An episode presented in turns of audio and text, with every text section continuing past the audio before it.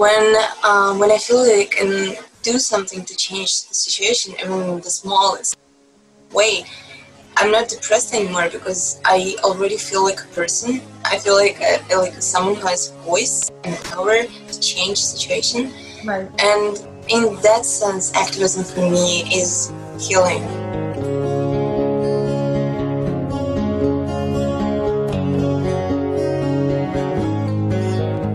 I'm Lily Cornell Silver, and welcome to Mind Wide Open, my mental health focused interview series. Today, I am talking to Nadia Tolokonnikova, one of the founding members of the Russian feminist protest band Pussy Riot. Nadia speaks to her experiences in prison, the importance of political activism, and how to take care of yourself while fighting for what you believe in.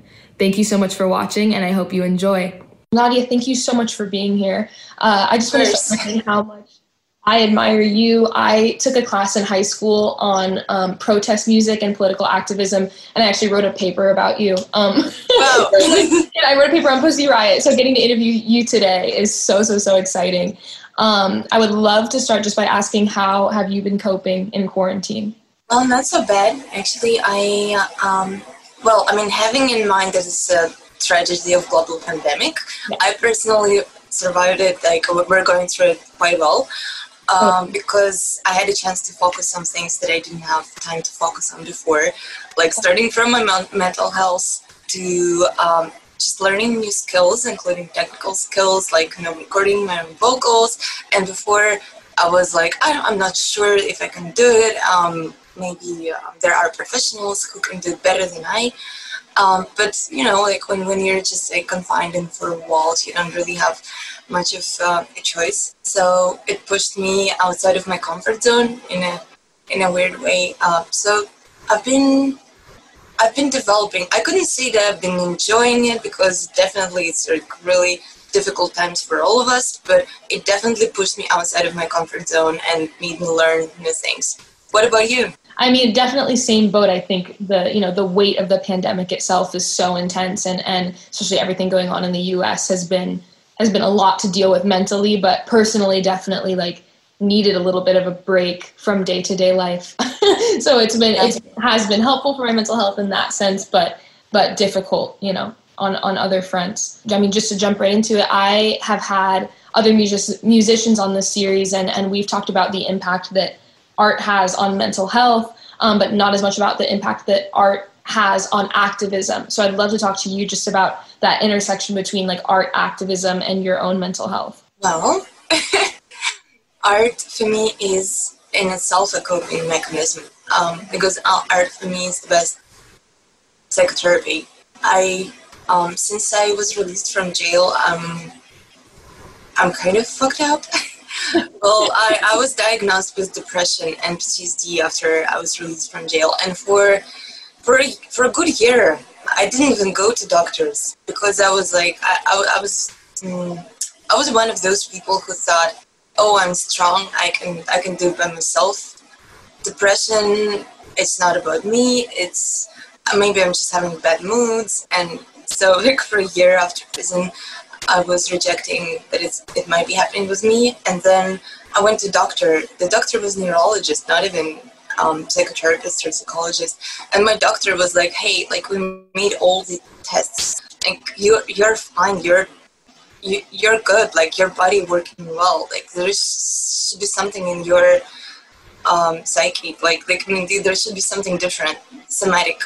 Uh, no, it's not somatic. They said it's uh, psych psychological reasons. Anyway, Yeah, so they, they diagnosed me, and uh, um, so since then, I like sometimes um, I'm going through remission. Sometimes uh, it's getting harder, but um, yeah, definitely art was um, really really helpful tool for me to get out of depression. And I've been working with several psychotherapists, but it was like I don't know. Um, it was not as helpful. I feel I feel when I'm working with my problems through art, I can help myself and other people as well. Like for example, a few years ago, I um, I was not cautious enough, and I ended up in uh, psychologically abusive relationships.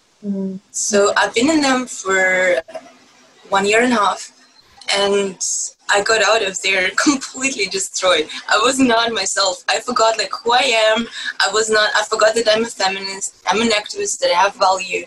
I I forgot all the good things about myself because that person made me think that I'm just nothing and he can do whatever he wants with me.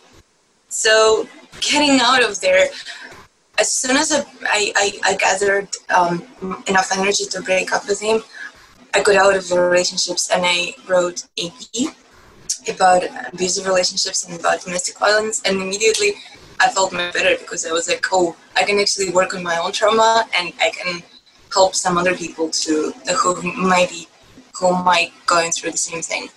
Right. Amazing. And I think I think art is like the most powerful tool in that way possible. You know, no matter what language you speak, no matter what your background is, that it just transcends all of that and you're able anyone can connect with you on that level through your art.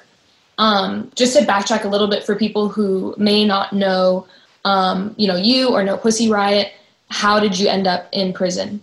Well, I performed a song uh, in a Cathedral of Christ the Savior, and it's not your normal cathedral. It's it's more like a trade center. We call it Trade Center of Christ the Savior in Russia because uh, they have luxury shops where you can buy gold and stuff in, in that cathedral. And there is even a car wash for not for normal cars, but for VIP cars. Um, so this is a really, really awkward place, and we went there um, with a really, really simple message. We wanted to protest against Putin because um, it was in 2012 and elections were coming up.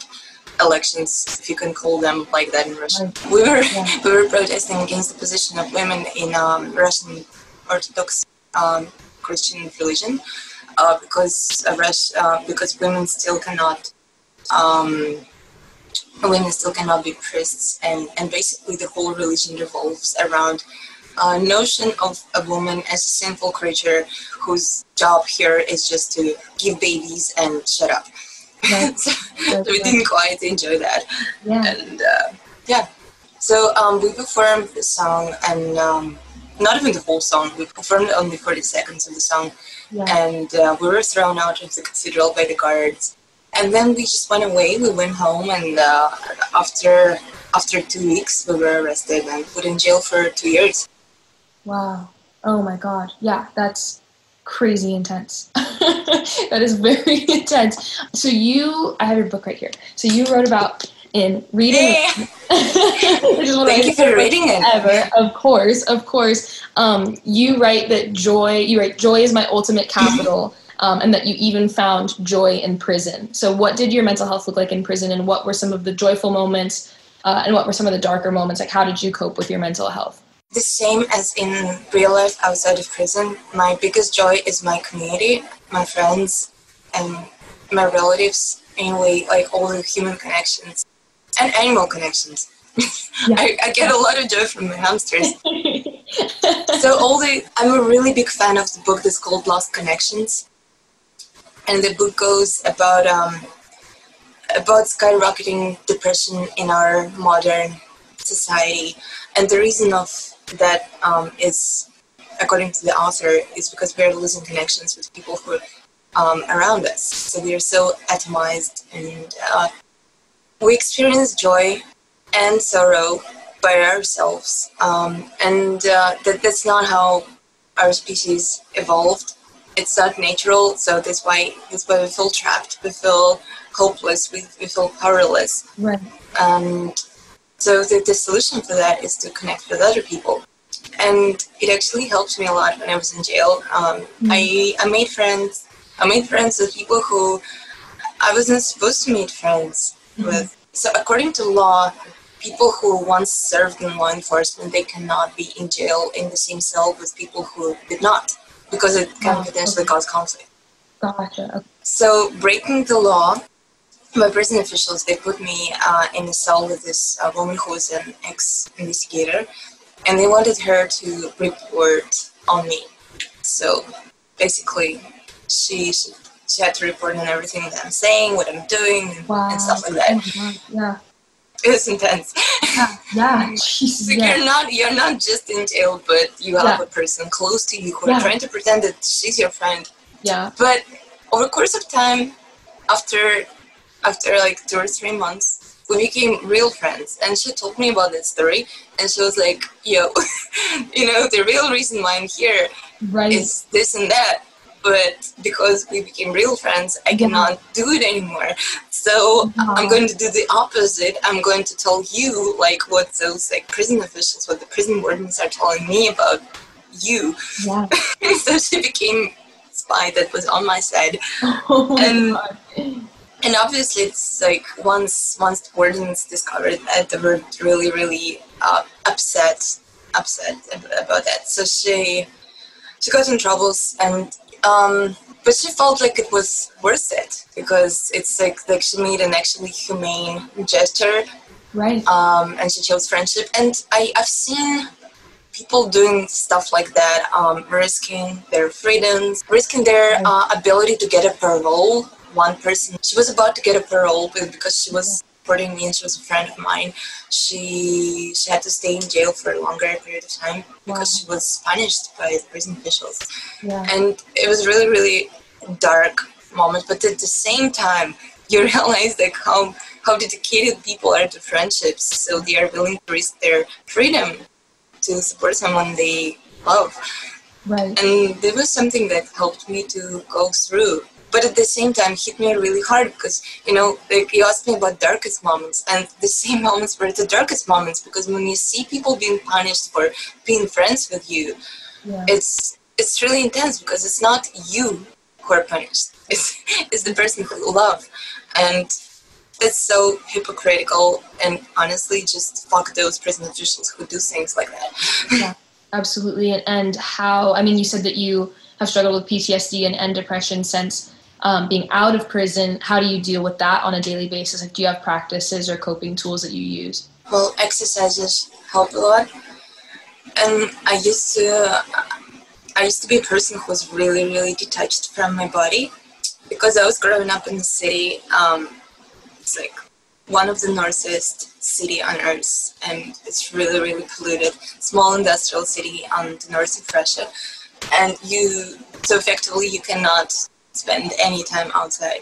So I was growing up being a bookworm, Yeah. and all I knew was books. That's it. I was not even aware aware of existence of my body. I was Wow. like, what? yeah, that's. I was like ideal as idealist as it gets. Totally. So when I got out of jail and I got some recommendations from doctors, like, hey, like you really should start exercising because you feel like really detached from your body and it really affects your mental health. I was like, no, that's not important. I can just choose something. Like I can decide. I'm strong enough to decide something in my uh, ideal, like in, in my head, and it will happen. And then it didn't. Like I mean, I realized this time that you really need to take care of your body to protect your mental health, and they are going together like Möbius strip. You know, you cannot really separate um, mind from body, even if you want to. totally. So I did all sorts of stretches, and even in prison, I was stretching a lot, and it really helped me to go through. I looked incredibly weird because all, all prisoners around they were I don't know smoking and Yeah. drinking this like crazy tea, like crazy strong tea that makes you even high, hmm like this, and and I was I was trying to exercise, to run, to do push-ups, and that helped me. So weirdly enough, I think prison was my first step to to be aware of my ah. body and how it affects right, my mental health. It's kind of meditation. I didn't. Unfortunately, I'm not that person who can sit and meditate. Mm-hmm. I'm too distracted for that. But when I run, I can focus on some thought, like I don't know. It's, it's like running meditations, if it makes sense to you. Totally. No, completely. Yeah. Yeah. Yeah. yeah. I, I definitely like, I find meditation, I'm, I'm, have totally the same issue where it's hard to just sit still and like empty my mind. Um, so doing things like walking meditations or like swimming or even like playing piano for me is like meditation. yeah, Um, so things like that are super helpful. playing piano is awesome. Yeah, Yeah. Definitely. I used to I used to hate it so much when I was a kid because my mom she forced me to do to, to take piano lessons, and I was hating my mom so much for that. But now I'm like, Yeah. Mom, I hate to say it, but I think you were right. That's exactly. I used to beg. I used to say, "Please let me quit. Let me quit." My mom was like, Yeah. "I'll be happy one day," and now I'm very happy. Now I'm happy that I do it. See, we're living in super distracted and super fast world, and and sometimes we just don't have enough space within us to process our emotions. And I I found out that reading books and just actually like with no distractions, like with like telling myself like I'm not looking on my phone or anywhere for for at least an hour, which is like a big fucking deal in our world. no, okay, yeah, an hour is huge. Yeah, Yeah. yeah, So, and within this hour, I can I read the book. Like sometimes I think my thoughts, and I realize that I go deeper than I would go if if if I would be if I, if I would allow myself to get distracted easily because this is our instant reaction in our world. In 2020 if we're bored like tiny bit we're going to check our instagram. Oh, and it became so natural. So I was like, wow, I actually forgot what actually solitude and boredom is, and they're really valid emotions that we need to we need to feel sometimes to go deeper within us. definitely, definitely. Um, and I wanted to bring it back really quickly to, um, you know, like your mental health within political activism. Obviously, fighting against the patriarchy, fighting for your rights as a woman, rights of all women. How does that impact your mental health? Like fighting for your own rights, you know, as as a group, as a demographic. Like that's obviously very intense because it can feel, you know, I would imagine feel pretty hopeless at times. So how did you um, take care of your mental health within that? The thing is, uh, sometimes I'm like, am I a really good person to make this kind of advice? Because I find myself so mentally um, fucked at times. But Right. you know, I think Yeah. I think I am because because like I'm going through phases, and sometimes I find myself really low, but then I have Yeah. these coping mechanisms to get out of there. So I feel like Totally. yeah. I can I can do that. I can gain connection with other people and realizing that it's not just your struggle Right. um, helps me a bunch because sometimes I feel trapped in something that I call Napoleon complex of an activist, which means I'm here, have to solve all the world's problems. because when we see a problem, it's natural for us as humans to want to solve it. But the next step should be like, oh, I cannot solve it by myself, so I need to I need to build community. I need to reach out to other people, and they will help me to solve this because like I, I'm alone. I don't have capabilities and I don't have power to to deal with this. Right, right, right. So and, and just be a little bit more forgiving um, to yourself uh, in terms of because sometimes you feel like oh I made this and that and that and I worked really hard, but I don't see that something has changed. And so then a little bit of historic um, reading can actually help because you know when you read about big inspiring activist figures i don't know like martin luther king you realize that they were depressed at times and they felt hopeless at times but then you see how much actually they achieved on on, on historic level and you realize that price of changing history is and so if you if you feel like you wanna if when you want to be part of it that's okay to feel sad that's okay to feel hopeless at times but then i guess it's important to realize that um, activism doesn't work according to capitalist ethics. And I- i write about this in my book because I, I see it a lot especially in activists who just come to the field um, I don't know, like who, are in activism like for a year. So they still think that uh, activism works according to capitalist economy, which means I'm giving you a dollar and you give me an apple. So unfortunately, it doesn't work like that here. So if we participated in 10 rallies, and if you wrote 100 blog posts, it doesn't mean that Yeah. things will change. Sometimes you can make one rally and it will change the course of history. Sometimes you can make 100 rallies and nothing will change. So what I mean is um, societal processes, they don't, um, systemic changes, they don't work in linear ways. And you just have to deal with it. It's like kind of, do you know Chris, uh, Chris Hedges? Mm-hmm, mm-hmm.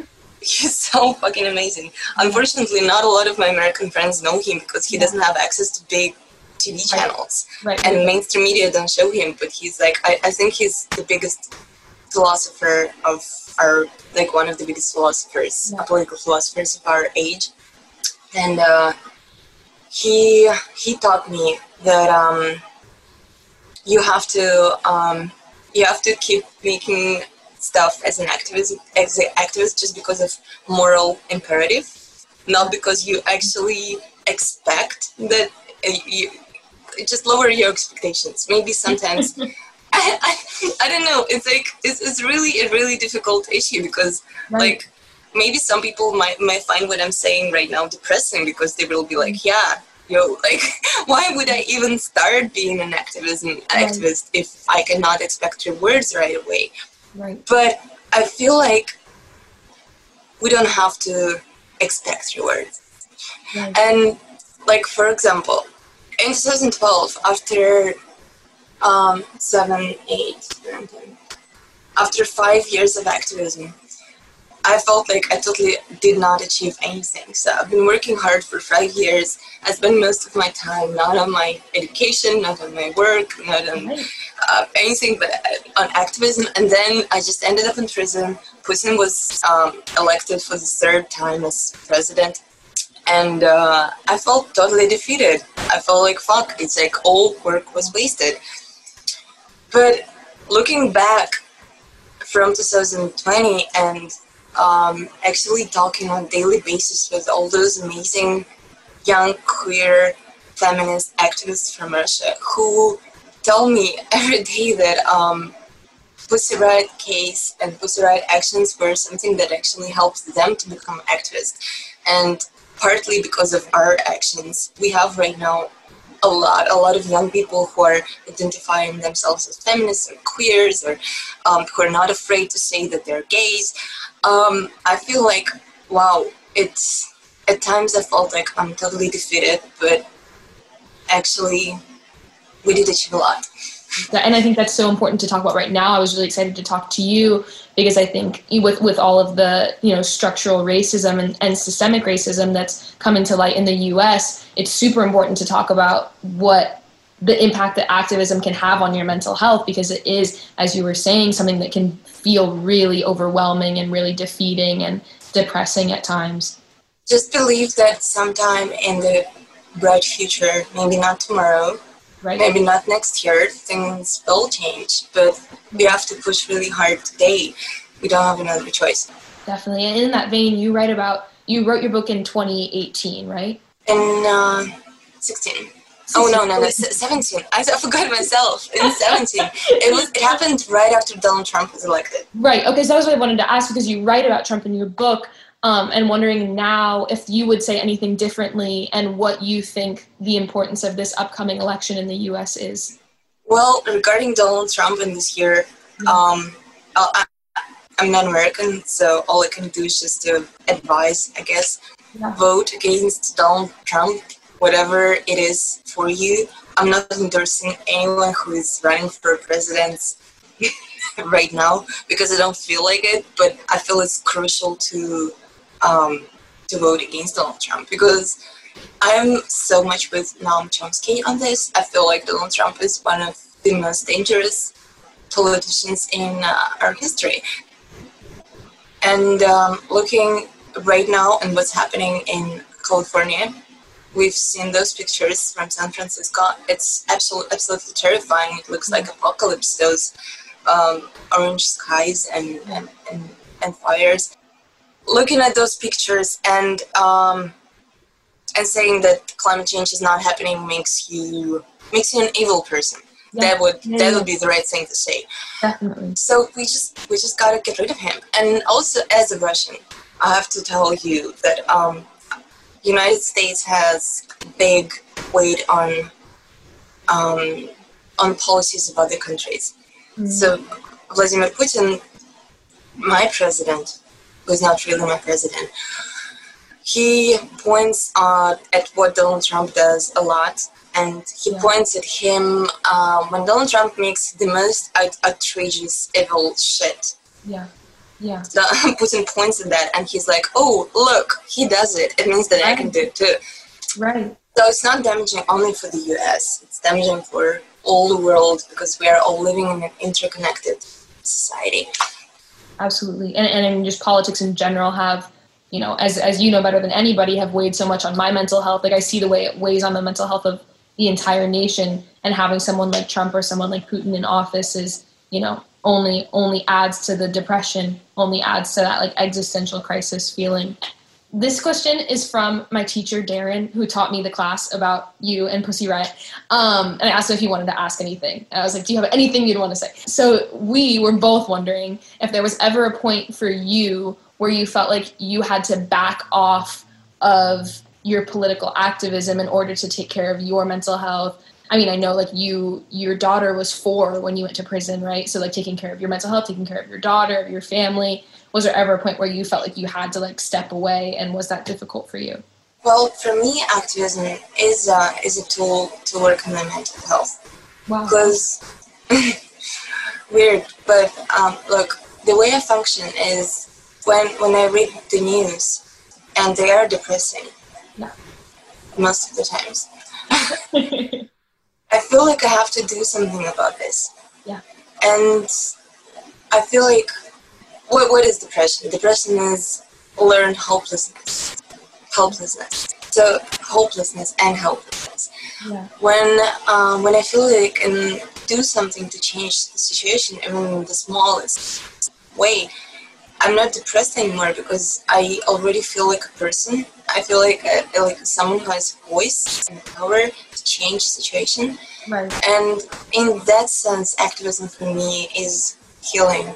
Amazing. Uh, there's a quote from Gloria Steinem where she says uh, that depression is anger turned inwards. And I think that's so amazing of activism as a tool because, you know, I am sure we all experience a lot of anger towards how things look in society and in our government right now. And being able to externalize that and turn it into political activism is kind of a way to counteract that depression. So I totally, I totally hear what you're saying. Well, it's important to care about your mental health. It's important also not to think about yourself 24 7. And sometimes when you are depressed, that's what you tend to do, and that start to harm you. So activism pushes you outside of this upward, uh, up, downward spiral, and it makes you think about other about other people and how you actually can reach out to them and help them. So when you help other people you think about something else rather than yourself, and being distracted is a really helpful thing when you are depressed. And also helping other people makes you happy. yeah, that's like one of the biggest tools is, is to step outside yourself. Yeah. What is something that's giving you hope right now? What gives me hope is that um, I see young people all around the world becoming more and more politically involved and politically aware about important things like climate change, like um, feminism, like queer issues. And this is something that definitely gives me hope. This is something that I could not see uh, coming 10 years ago or 15 years ago when we started our activism. We, we were doing what we did 15 years ago, um, thinking that we will remain um, just a, just you know, just a tiny, uh, tiny amount of freaks who are trying to uh, oppose to the majority, who will be conservative. Um, but seeing that it's it's pretty different today. In, in 2020, I see that majority is becoming more aware and more progressive, and so I'm really hopeful about our future. But again, we need to act really fast because things like climate change, um, they're not. They're. It's not going to stop, unfortunately, and makes us and, and give us time to think. we don't have time to think. We just we just have to act on certain things. So I'm positive about the future, but also um, but also I know that we need to start being even more involved in activism. So there are a number of pressing issues that we, we need to address, like right now. Yeah, no, that what you said about climate change is, I think, rings true for for many issues these days is like Yeah. there, there's no there's no more time there's no more time to wait and i think for our generation especially like there's a lot of weight on our shoulders um and, and i know your daughter's young too she's growing up in that generation My daughter is 12 and she's she's amazing. I, like she gives me a lot of hope because yeah I was not I was not preachy with her. I was trying not to be. I was cool. I mean, I am cool. I'm like, yeah. I mean, you you can choose for yourself. I I just give you information. She really supports what I'm doing. She supports Pussy Riot. She she uh, is aware of what's happening in her country. She's aware of um, that there, there was this poisoning of uh, famous Russian politician Alexei Navalny, um, who is who has survived, but uh, he's in critical condition right now. So she talks with me a lot about him, she talks with me in depth about like all the issues, and I'm impressed by that. So I'm I'm really confident that there are good amount of young people to who we can pass our planet. amazing yeah and i mean that's what i've seen just in seattle there was a lot of black lives matter movement stuff happening just in my own city in my own neighborhood and seeing how much of it was being run by people my age or people younger slightly older than me is, was really really hopeful and awe-inspiring um, and and good to see. I feel the same way that that our generation where things are in good hands right now. And also another thing about age, I remember when I was um, 16, 17, and I was telling people around me that I'm an activist and I care about this and that and that, and nobody treated me seriously. I feel like yeah the situation is shifting. It's still really difficult for young, especially girls, because nobody treats us seriously. And just yesterday, I was thinking about that issue. So basically, the life of every woman is split into parts. At first, they tell you that you're not big enough, you're not grown up enough to care about things and, and, and be angry about stuff because you're stupid, as they think. And the second part of your life is when they tell you, oh, you're too old to say things like that. So right I'm slowly going to the second part and I'm already getting these comments. I'm 30, but I'm getting these comments like, why do you act like you're 15 years old? Like, why do you, why are you so angry about certain issues? Like, why are you so radical? At this point of your life, you have to be happy about your kid and, I don't like, and cook. Uh, so, I mean, yeah, sexism is attacking us. I feel like things are shifting slowly. It's it's more comfortable for young people to be activists, and um, it's not so normal to bu- bully them for their age as it was when I was 15. and, and you know as, as a young woman like in my own experience trying to you know create conversations around mental health and, and talking about you know the importance of voting and, and talking about the importance of racial justice i totally i receive similar backlash of like you you don't know you're, you're just a girl. Like how could you possibly know what you're talking about? You know like you're you're a young woman. And it's like i i probably know more than you. We're being honest, Definitely. you know it's, it's just totally yeah i totally get that. I totally get that. Fuck them, really. Like, you are smarter than they are, for sure, because they say outrageous, stupid stuff like that. That Right. means that they're stupid. not you and not me. exactly. Thank you so much for being here. It was so I've been so excited about this for like so many days. Everyone I know, like, oh my god, you will not believe who I'm interviewing. Um, so thank you so much. I admire you so much and your activism. Thank you. It's absolutely it's absolutely something I, I strive to achieve. So thank you so much for being here. Much love to you, and it was really amazing to talk to you. Thank you. Thank you. Amazing. If you like this episode, please subscribe in Apple Podcasts or Spotify and leave us a review.